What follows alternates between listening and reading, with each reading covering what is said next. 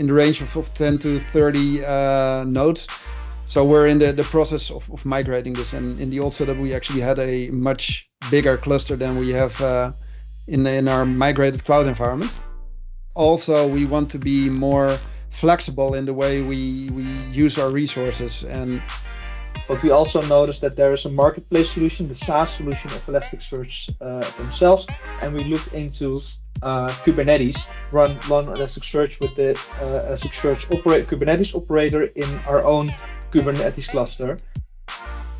So the first step we took is we added one of the cloud cluster into that rotation. So what would happen is one cluster was serving traffic, one cluster was indexing, and one cluster was idle. Hey everyone, welcome to the Bol.com Tech Lab podcast. We share our experience with you, peeking behind the screens of IT and tech in general at Bol.com, the largest e-commerce platform in the Netherlands and Belgium. We are sharing our approach to IT, e-commerce and retail platforms. The hosts of the show, Peter Paul van der Beek and Peter Brouwers. Hey, welcome. Honored that you're joining us again to listen to a new episode of the Bol.com Tech Lab podcast. It's been a while since we touched uh, the topic of cloud and moving to the cloud, but recently in one of the presentations we do internally uh, on that, yeah, we came uh, across a gem, we think, and we want to share that today with you. And it's something that I want to share with you with this topic is that uh, yeah, finding a good trajectory to move to the cloud, it isn't just always uh, trivial. Uh, yeah, not all the technologies that we de- decided to use in the last 10 years have a beaten path to the cloud. So uh, yeah, really looking forward to sharing this with you and looking forward to it. Yeah, nice. Yeah, maybe before we dive into that one, uh, maybe it's good to mention that we also, um, based on other episodes, sometimes people are reaching out, and, and one of uh, the the guys that was reaching out is it's nice to mention. It was uh, Colin McAllister. Hopefully, I pronounce it correctly. And he said that there was a discussion going on somewhere on LinkedIn. Uh, so we'll share the link in the show notes later with you uh, about advantages and disadvantages of using C for an FTP server uh, for development. And it was funny that yeah we recorded uh, an episode uh, based on on a similar topic, but then building an FTP server based on Rust. So we used that uh, episode in in that conversation. So nicely to to point out to you as as well. And yeah, hopefully, if you have reactions to one of our episodes, let us know. We uh, we find it interesting to uh, to join the conversation with you. Yeah, and then let's go to the topic about Elasticsearch to the cloud. Um, from from my uh, uh, and going back in history in Bol.com, back in 2014, we moved our uh, whole uh, setup into our own uh, managed data center. And one of the advantages was that we were able to to start uh, yeah, Elasticsearch in our own data center, which would be easy to scale with our own hardware, etc. And yeah, within 10 years, uh, it, it, was already time to, to move on again. And, and this story is about that topic, uh, how we moved Elasticsearch uh, to the cloud, or maybe uh, we're still in, in, the, in, the, in the process of that. So, yeah, Peter Paul, time to introduce the guests and uh, find out with them. Yeah, so it, that's, uh, that's indeed because they have all the knowledge and they've been doing the work. Eh? So we have two software engineers working in the buying domain who are joining us today to, to share with us what they've been doing. We have uh, Egbert uh, van der Wal and we have uh, Rasjaad uh, Basarat. Thanks both for, for joining us and uh, your willingness to share this with uh, with the community. Thank you for having us. Yes, yeah. happy to be here. So yeah, um, moving uh, Elasticsearch uh, to the cloud. Let's let's just start to explain to our audience what is Elasticsearch for the ones who don't know it and how did we use it. Yes. Um, well, Elasticsearch is um, a full text search engine. So uh, it's good at uh, making data um, searchable and with a focus on having um, basically natural language um, in uh, common languages and uh, analyzing it, optimizing it, and making it searchable so that you can find uh, uh, documents indexed that match any given input query. Exactly. No, that that gives a good idea. And when I hear that, what we would typically use Elasticsearch for would be, yeah, the search bar that our uh, customers would use on the website. Is that a correct assumption, or is there more? So Uh, yes, it's mostly used uh, for search bar, but also for uh, the menu. We call those uh, browse queries. So when you start navigating through the menu, also a request towards our services uh, is executed. Um, and also the product detail page. So when you click on a specific product, uh, right now also request is made into our services. Um, so those three pages, as to say, will will trigger Elastic. So, so that basically implicitly sta- also states that for these uh, for these menus, so we, we don't have like fixed links, but uh, there's like a search uh, done every time based on a certain term or uh, whatever attribute. Is that correct, uh, Shad? Yes. So uh, when you select a, a, navigation item from the menu, mm-hmm. uh, these these items have an ID, and uh, basically we do a search by uh, uh, we do a search where the documents are restricted to this ID. So every product that contains this ID, which is assigned by uh, everyone who adds products on bol.com, um, mm-hmm. we match that ID to the ID on the documents, and that's uh, how we show uh, the products. And that's not only uh, limited to uh, categories, for example, but it's also limited, uh, um, applied to things like color of products or um, the the price or whatever attributes uh, any of these products have. So, so also, uh, let, let's say that I was browsing uh, uh for I don't know kitchen appliances, and then I would really want a red kitchen appliance, and I would choose the red ones. Then it would also use uh, a query to Elasticsearch to find all the red kitchen appliances. Yeah. Yes. Correct. Awesome. Cool. Yeah. Didn't know that. That's why I love these podcasts. That I also learn so much. From. Something new. Yeah. yeah. Awesome. Mm. Hey, to, to, for especially also for our uh, listeners, could you share a little about uh, the size, the scale of the Elasticsearch? Uh, I don't know how many products or whatever needs to be searched. How many data is is is used there?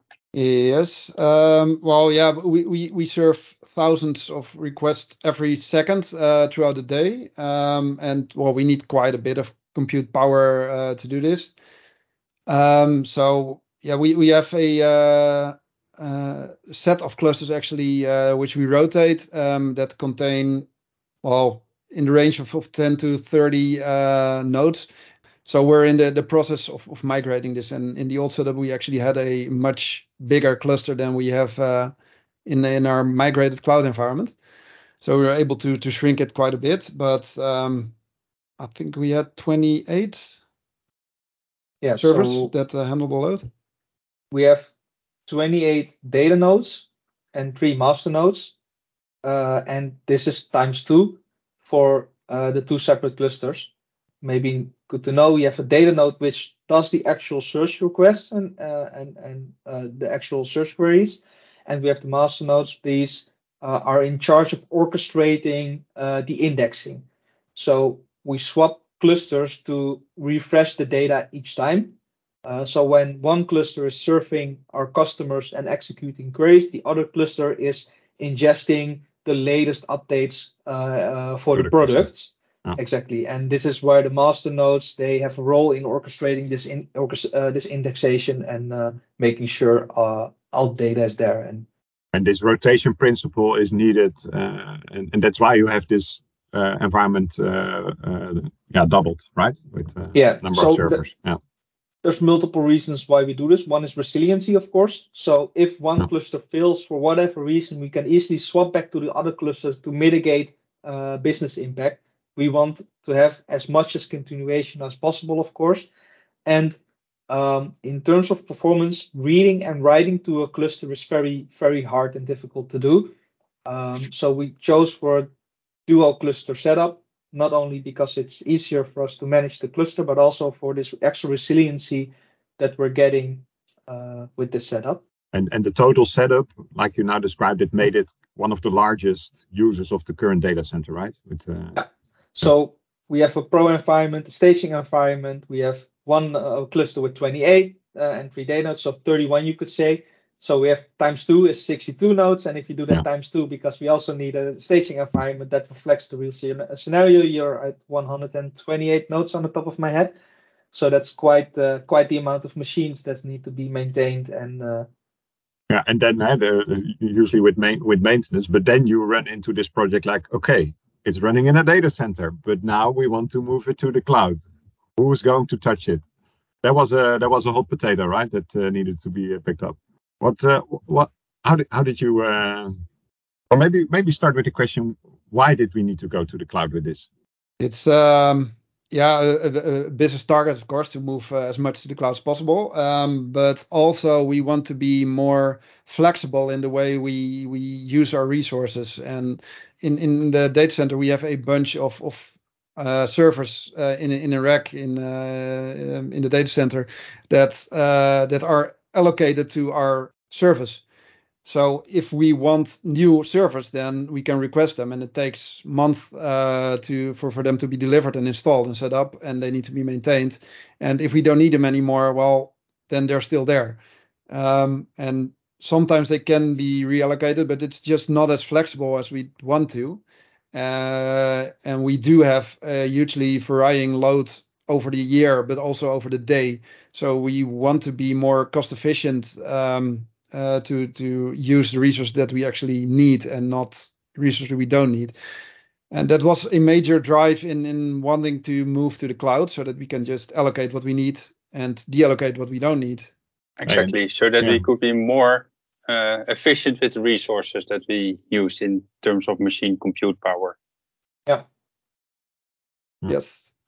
It also puts us more in the in the in the driver's seat. Um, that that we have more control over how many clusters we have. We can uh, scale up additional clusters ourselves if we need for experiments or tests or whatever. We can scale them down whenever we don't need them. We can change versions uh, easily and scale back, uh, revert back. So it, it, gives us more control over our, uh, our uh, infrastructure. Yeah. So, so it was clear that uh, that there was a clear why uh, we uh, wanted to go to the cloud. similar to other items, we already moved to the cloud. So we want to to yeah to have the value out of the cloud apparently. But but for Elasticsearch, you can think of different approaches, right? Uh, lift and shift, so spin up some servers in the cloud and, and do the same uh, in there. But you probably also have some alternatives. So maybe elaborate a bit on that one. Um, what alternatives so, did you see? when we first started looking into uh, going to the cloud, we started talking with our platform uh, product, of course, because we thought, hey, we want to go to the cloud. We have this big cluster that needs to be moved to uh, to, some, to somewhere in the air, and uh, we started talking with them from, hey, how can you help us with this? Do you have any advice? And and what would be the best way to go, not only from our uh, point of view, but also from a platform team point of view? Because if we were gonna run it managed by Bol and and uh, in that way, then that would also have implications for their teams because they would have another component to support. We had lots of talks with with the business people uh, uh, in those products and also uh, with finance and and with other tech uh, tech experts, and we came up with a few ways to go. Uh, we first thought of we couldn't do a lift and shift, just do bare bone virtual machines and install Elasticsearch on that uh, was one of the options that that came by. But we also noticed that there is a marketplace solution, the SaaS solution of Elasticsearch uh, themselves, and we looked into uh, Kubernetes, run run Elasticsearch with the uh, Elasticsearch operate Kubernetes operator in our own Kubernetes cluster. Um, mm-hmm. Uh, these were the options that we had at the time, and um, because the platform team they uh, how do you say that? From a platform perspective, they would in, incorporate a whole new component just for one team. So um, they um, they'd rather have us use the marketplace solution because then this management of the cluster was outsourced to uh, Google. I think it's Google. Uh, Google uh, managed it, and we could have our service, we could have the control over the cloud and all the benefits from that. So the first iteration we did of going to the cloud was actually implementing the Elasticsearch SaaS solution on the Google uh, Google Marketplace. So that was the first thing we tried, and we saw that it worked. It wasn't really the control we we wanted, but it was sufficient enough for us to to have a cluster up and running. Um, but there were some other reasons why we didn't go for that solution. And uh, one of them was also because of the level of support that we got uh, with the contracts that we would would get for this scale of of uh, cluster. I think one of the biggest deal breakers was the fact that if there was an emergency, their SLO or SLA, their response time was I think one hour. Um, well, if search goes down, that is the immediate business impact for Bol.com, and we immediately start losing uh, money basically because people can't search anymore. And if we have 55 minutes of losing money, and then some uh, some Google engineer or some Elastic engineer comes to us, so what's the problem? That's not a not a very uh, situation we wanted to end up in. Uh, so not only but partly because of this reason, we decided not to go forward with the uh, Elastic uh, marketplace solution. Do you want to continue and uh, talk about the Kubernetes uh, solution? Uh, yes. Uh, so um, yeah, we explored this indeed. Um, also didn't integrate that well into our uh, common way of working because you're integrating an external service, and um, most of our uh, services in the cloud are running on Kubernetes, so that would suit the our way of working very well. Um, so we investigated running uh, uh, Elasticsearch in Kubernetes. Um, this requires uh, some more uh, configuration than your typical application, um, simply because it's a, essentially at the, the basics, it's somewhat of a database, so it has state.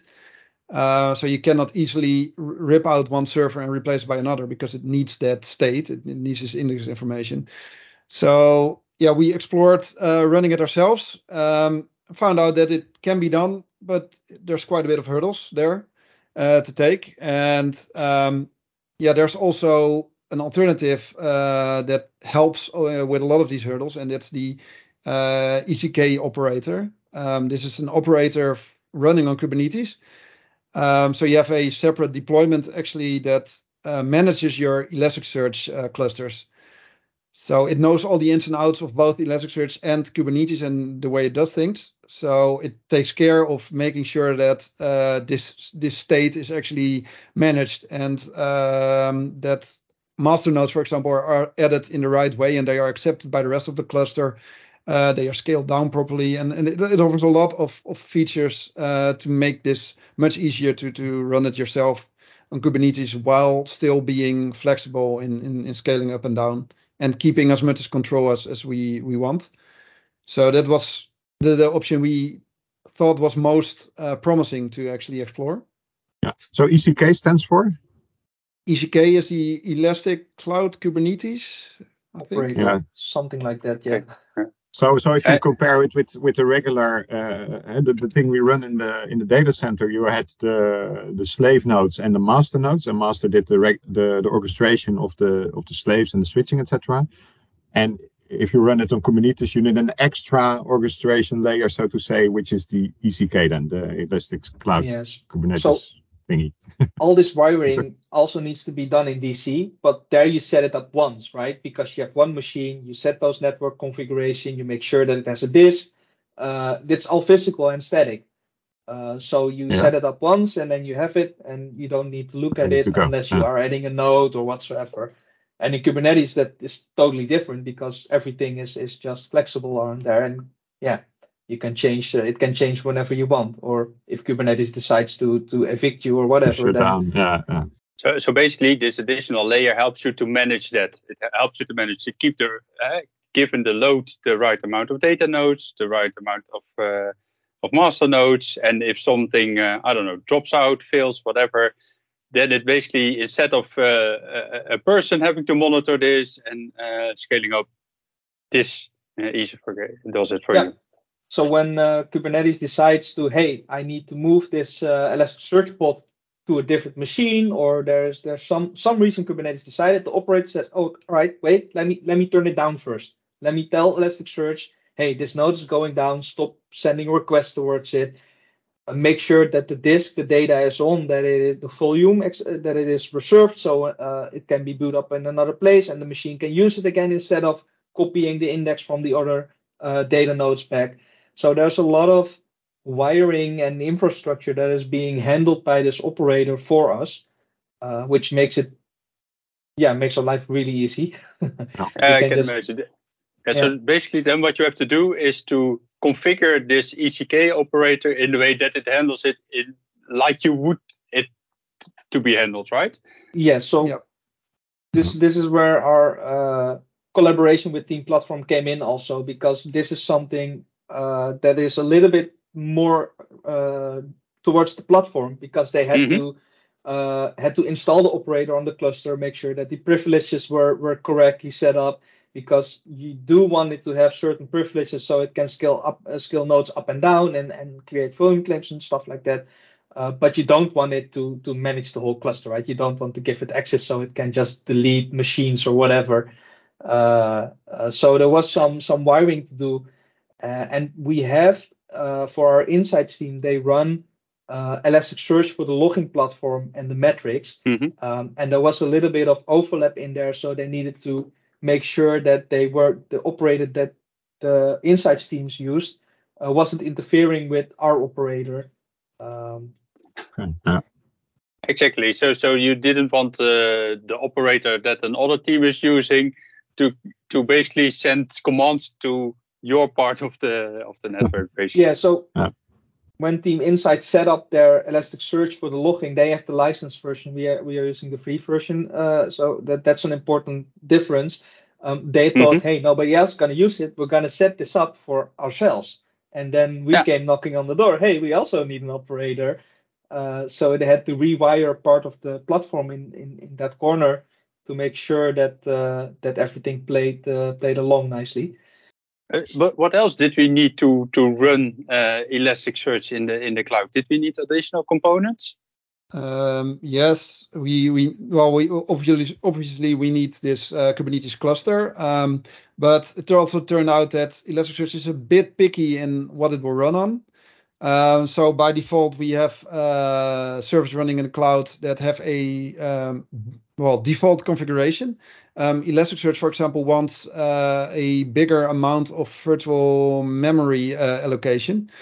Um, and uh, we needed to create a separate node pool in Kubernetes uh, that has this uh, kernel parameter adjusted to to run Elasticsearch. So we, we needed some uh, configuration on on the, that part from the the platform team as well to support this. Um, and also um, as we have quite a lot of products and, and quite a lot of queries, uh, we use quite big machines to to run this, and um, so this also reflects in the uh, the separate node pool that we have more resources to use. We have uh, more cores in the the machines that are running the Elasticsearch uh, pods. so that's some additional things that that we we needed there.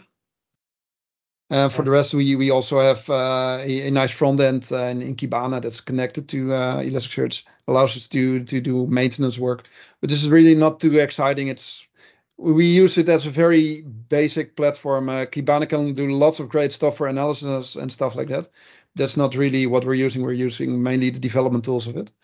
So, but it's still managed and connected by the uh, the Elasticsearch operator, uh, so that actually Kibana can talk with the Elasticsearch cluster correctly without having us to set up the IP addresses or authentication and things like that.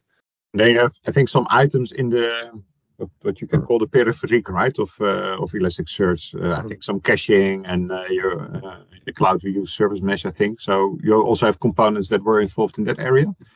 Yes, um, indeed. We we have uh, quite a number of repeating queries. Uh, turns out lots of of uh, visitors of the Bol.com website are searching for the same things over and over again.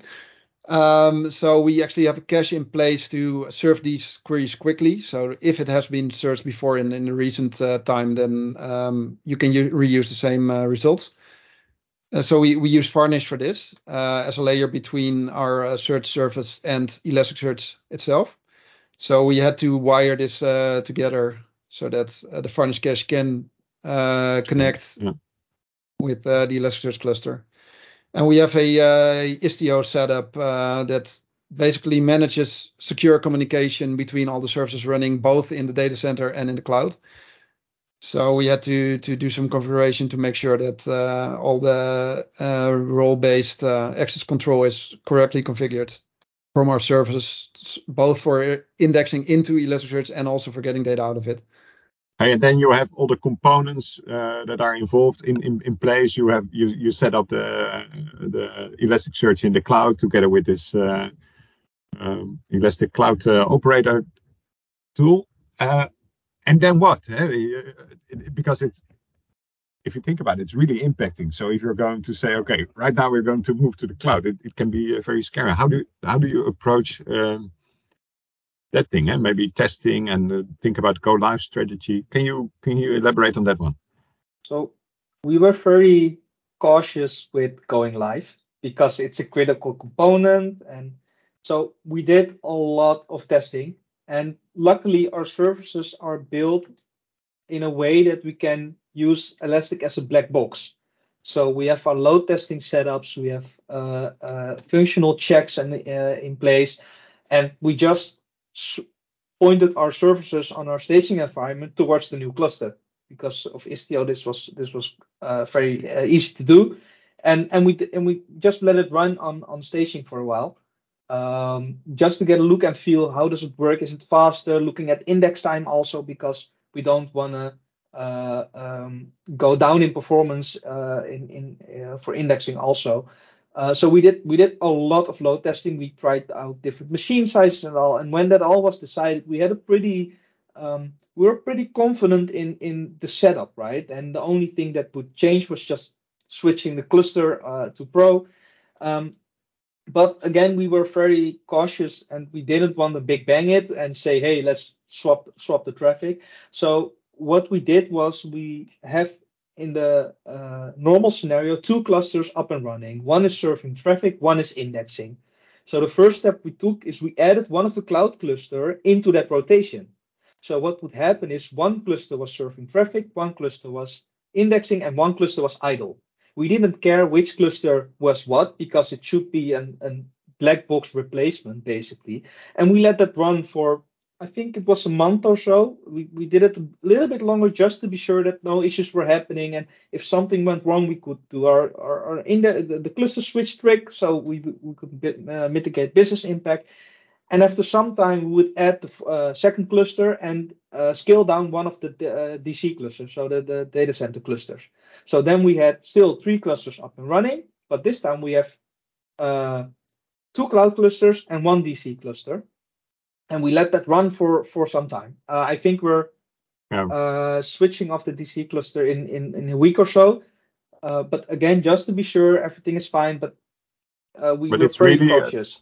Every cluster is running either totally in the in the data center or in the cloud. It's yeah. not that you combine the clusters, no, right? Over not, uh, no, it's not no. a hybrid. So no. yeah, yeah. So basically, the systems are basically unaware that they are creating a cloud a cloud uh, cluster or a data center cluster, and um, if anything went wrong and we had a small small hiccup, uh, the first thing we did was switch traffic back to the cluster, and business dam- uh, impact was mitigated.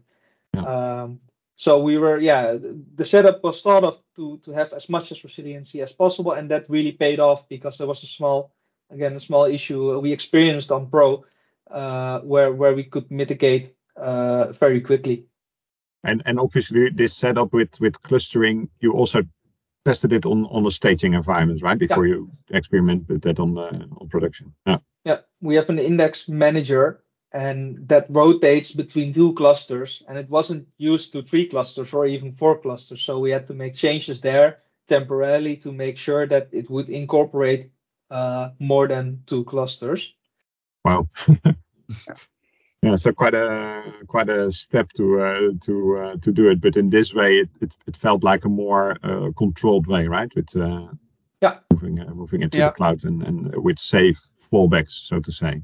Yeah. Yes, exactly. And we also spent quite a lot of time on making sure that we are fully aware of what's happening. So um, getting the the logs into our uh, logging system, but also extracting metrics. Um, uh, in, into uh, Prometheus so that we could query uh, if enough data nodes are running, if the master nodes are healthy, if the indexes are green, um, that uh, replication is working and everything, that CPU usage is not through the roof, um, that disks are not full, everything.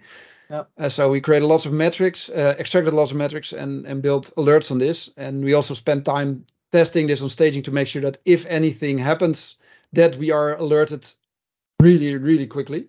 Yeah. So that we can intervene, and uh, this also paid off. Um, so yeah. We actually uh, had a disaster recovery test we did together with Platform, uh, where we would test scenarios as like, so we have this big bol.com disaster recovery plan, right? Let's say half of our data center catches fire. What happens? Do we still have continuation of business and stuff like that? So we simulated these scenarios. So we have a cluster uh, in the cloud which has uh, a little bit a little less nodes than we have on DC, which was already a change. Uh, so we tested. All right, let's take down one node, see what happens. Well, the system is on the load on staging. Let's take out two nodes. Um, let's say the connection uh, drops, or let's say the metrics exporter we use for the metrics and the logging, it, it goes down. What happens? Do we get alerts we're expecting? Uh, is the runbook on order? Because we, we have runbooks for these kind of scenarios. Let's follow the step. What are we expecting to see, and, and what is the actual outcome? Um, uh, we did this also together with the platform team because they have some more control over the Kubernetes cluster. We actually um, yanked out nodes instead of gracefully shutting it down. We just said, all right, this node is gone, whole machine gone. Exactly. See what happens. Um, so all these tests they they contributed to the confidence uh, because in the end it was all about how do we feel about deploying this to pro. And if there was one who was a little bit hesitant, we had a discussion and we said, all right, let's let's fix it, right? Because we're such a critical component. It's one in uh, one item in the core layer of, uh, of the bol.com uh, platform, I think. Yeah, we're now trying to squeeze this whole story in uh, into uh, 14 minutes. But uh, if you go back in time, eh, look at the total timeline, because I think that's also interesting to realize. When did it start? Yeah, it. Uh, I haven't been around uh, at bol.com long enough for me to know the exact start of it. I, I could find records back to 2000, uh, 2019. Wow. um, when there when there was talk of, of moving to the cloud or uh, the hybrid approach that you mentioned before, uh, some part in DC and some part in cloud, scaling up in the cloud, for example. Um, but uh, back then it was all very yeah immature yet the the, the cloud environment, uh, and, and, it was not deemed safe or worthwhile at that moment to continue with it. Uh, so yeah, that was was parked um, indefinitely. Um, and well, we started talking about it again, I think, in the, the last quarter of 2021. Um, and then, well, we, we started thinking about what, what can we do? How, uh, how should we do it? How should we approach it? When do we want to do it? And what do we need? Um, so that's when we revisited it and came to action also in, in uh, the start of 2022 um, that we continued the discussion and decided uh, to, to start doing a uh, proof of concept uh, um, first by doing this marketplace solution and later on Kubernetes. Uh, so that's when it all started. Yeah, and then finally, when you uh, really start preparing and developing it, it went quite fast, right? Uh, to, in uh, 2022, uh, second half, you you did this proof of concept of Kubernetes, and then you continued hmm. working towards the setup and testing on staging, and then the go live. Yeah. yeah. in the bigger picture, it's it wasn't that long, but uh, yeah, there, there are quite some gaps in between where we actually had to wait for, for example, uh, approval from security that we can do this or that we need to strip out sensitive information or things like that. Um, and also uh, to to get the hardware approval and then approval for the the uh, kernel parameter that I mentioned before and things like that. So these things just take some time um, because well everyone wants to do it right and not think a couple of months later, hey, this is not right and we should have done this differently, and then it's hard to go back. So it's quite some uh, a thoughtful process to make sure that we think about everything. Yeah. But wait a minute, you mentioned hardware approval. I, I thought we were running it into the cloud. What uh, what do you need, need to approve for? Oh, that that we uh, were using bigger machines than the default we're using in the Kubernetes cluster, for example. So we're using uh, machines with bigger um, bigger CPUs, more uh, cores, and more memory uh, than the default one. So this had to be approved. Why do we need this? Um, and how how can we we uh, put this together so that we get what we need and it still is manageable by the platform team. But but machines in the cloud. Yes. That, yes. that you're okay. Yes, you can also define that. Uh, so nice. Yeah. Okay. Yeah. in, wasn't in the right Kubernetes you can you can define the type of machine you want, uh, and also here we we optimized right. So we have so first of all we we went from a lift and shift. So we said we're going to use the same size of machines we have in DC with the same CPU and memory requirements, Yeah. and then use those as Kubernetes nodes.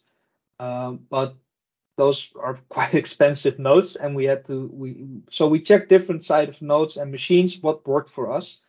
Um, and that's still ongoing. We I think we decided a few weeks ago that we we need different machines to to have more resiliency. Um, so yeah, part the machines themselves were also part of of the decision making and stuff we had to design uh, for going to the cloud with this specific load. You want to realize as well that you need to uh, to uh, to have an eye for that one. Uh, yeah. Hey, Peter Paul, looking at you, uh, we had we had ideas to talk about the benefits, and we also had the idea to, to talk talk about the learnings, but we have to time box it a bit. Shall we step to the learnings? Yeah, let's go to the learnings. Yeah. So so. So- yeah, go ahead, Peter Paul. Yeah, so interesting about what what you had. You uh, a few times in the in the conversation you, you mentioned hurdles, and when we have to take hurdles, we we also do some learning uh, in general. So could you share some of the learnings uh, from the project? Yes. Um, well, we, we learned lots of stuff, and um, yeah, the, the one thing is uh, YAML is very annoying. This uh, ECK operator works with YAML files, so we define what we want um, and uh, in a schematic way. But there's uh, I think I think like six nesting levels. And it's hard to get the proper configuration for, for example, for Istio at the right moment for the resources uh, for the network topology constraints and, and things like that. So this took a lot of effort to get it right and retry and retry and retry and try it again. But yeah, for for, for the rest, as, as as I mentioned before, um, take it slow and steady. Um, there's many things to think about. It's a critical service, so yeah, you want to be thoughtful about it and prepare. So preparation is, is basically the most important thing. Try to think what what's being provided to us now in the data center, um, and what do we expect uh, for that same uh, level of confidence in, in in the cloud, and what do we need to do to make sure that it that we can ar- arrange that. So uh, yeah, the, the cloud is no no uh, silver bullet. It doesn't solve everything. It has its own hurdles. Uh, you have to configure stuff. Uh, when you're working in Kubernetes, you have a very uh, moving target basically. Nodes are added or removed, or uh, service or maintenance or whatever. So you need to be aware that nodes can just vanish all of a sudden, and, Yeah. and you need to be resilient against this. So you need to configure your your uh, disruption budgets and and the recovery methods and everything. So it's lift and shift. You can do it, but it's going to bite you in the end. Disruption budget. That's also a good one to, uh, note down. Disruption budget. Yeah. Yeah, Similar yeah, to the SOE concept, I think. Yeah. Yeah, indeed. But in, it's also a Kubernetes uh, thing. You can specify in a budget, we have this many nodes, uh, and we can tolerate this many nodes to go down To go down. at the Yeah. same moment. And Kubernetes will really try hard to make it happen. So if it can avoid taking more nodes down than is allowed by your budget, it will not do it. So this is also one way to to manage your uh, your availability. More learnings that you want to share? so one of the big learnings is is the ECK. It's really helpful. Yeah. We tried doing it ourselves, and we saw the amount of work that is needed to to put such a cluster in the cloud, and then you not even have the uh, luxury we have now. I'll, call it luxury for now. But yeah, so now we can just say, all right, I want six nodes, and the operator says, all right, give me a moment, and then bam, we have six nodes. And if we didn't have this operator, then it would be really hard to manage it. Or eventually we would have built it ourselves because we, we couldn't be bothered to do manual stuff every time we need a new node or whatsoever.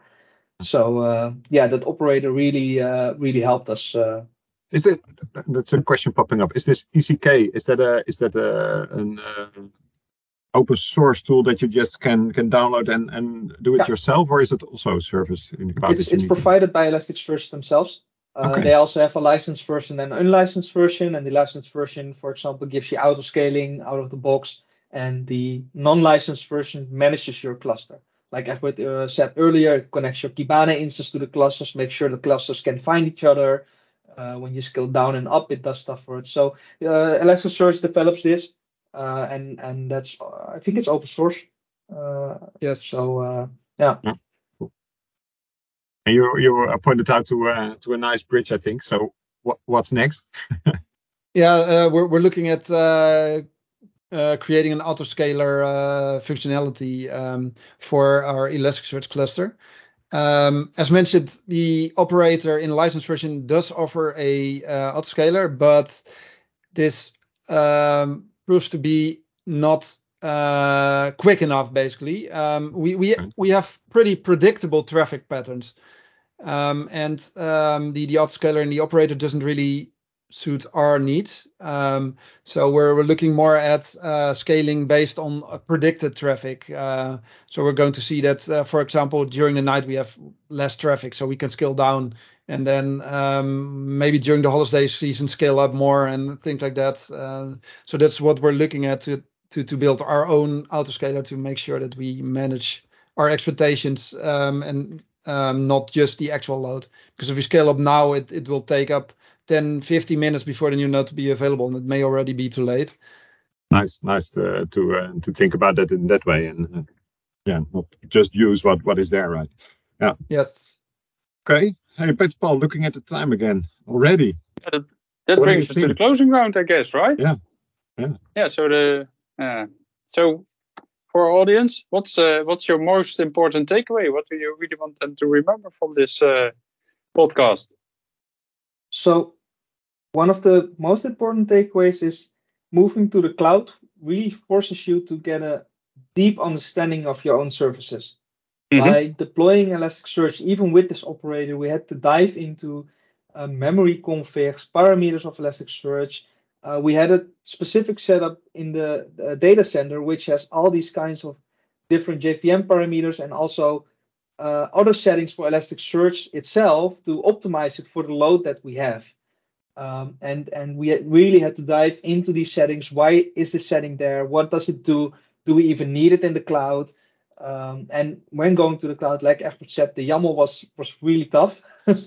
and but you get a really deep understanding of, what are you what are you doing now, you know? And and um, yeah, we learned learned quite a lot about Elasticsearch. Um, and one other one that's also worth mentioning is that that hardware isn't everything. So uh, we are running on less, way less nodes in the cloud now than we have in DC. But along the way, we also kept improving our setup. So we made Elastic uh, our queries more efficient. Uh, on a functional level, we also did a lot of improvements. And now we run on less nodes in the cloud, but even with these changes, we would have run on the same amount of nodes in our, in our data center. So hardware isn't everything. It doesn't solve all our problems, but it yeah, that's one of the the important ones that uh, sticks out. Yeah, sometimes there's a lot to gain by having a closer look at, at your service and the way you're doing things. And maybe there's just some easy way to save a lot of processing power and make sure you can be much more efficient with less resources. Yeah. And you get yes. an insight in this by doing this transition because you really dive into everything that's related to your service. And from what I get from it, it it it it, uh, it enforces you to, or you, uh, by moving to the cloud, you dive into it, so you you own it even more than uh, than before uh, uh, because you understand it even better. Yeah, and you need to to to to dive into it to make changes, see what what the result is, do it again. Yeah, great insight, I yes. think. Yeah, thanks for sharing. And uh, yeah, thanks for sharing this whole story. And and again, it happened again, Peter Paul. We planned like 40 minutes for it. We we could continue for maybe hours. So if you're listening and think about questions you have to, to this uh, guest, reach out to us and, and we will see what we can do to uh, to have them answered or maybe discuss them in the next uh, next episode. So uh, so thanks for sharing, uh, Rasjaad and uh, Egbert. Nice story. Thank you, guys. Yes thanks for having us. Uh, yeah, it's uh, nice to uh, talk about this and hope right. Uh, that uh, someone finds it uh, interesting and learn something from it. For sure. Definitely.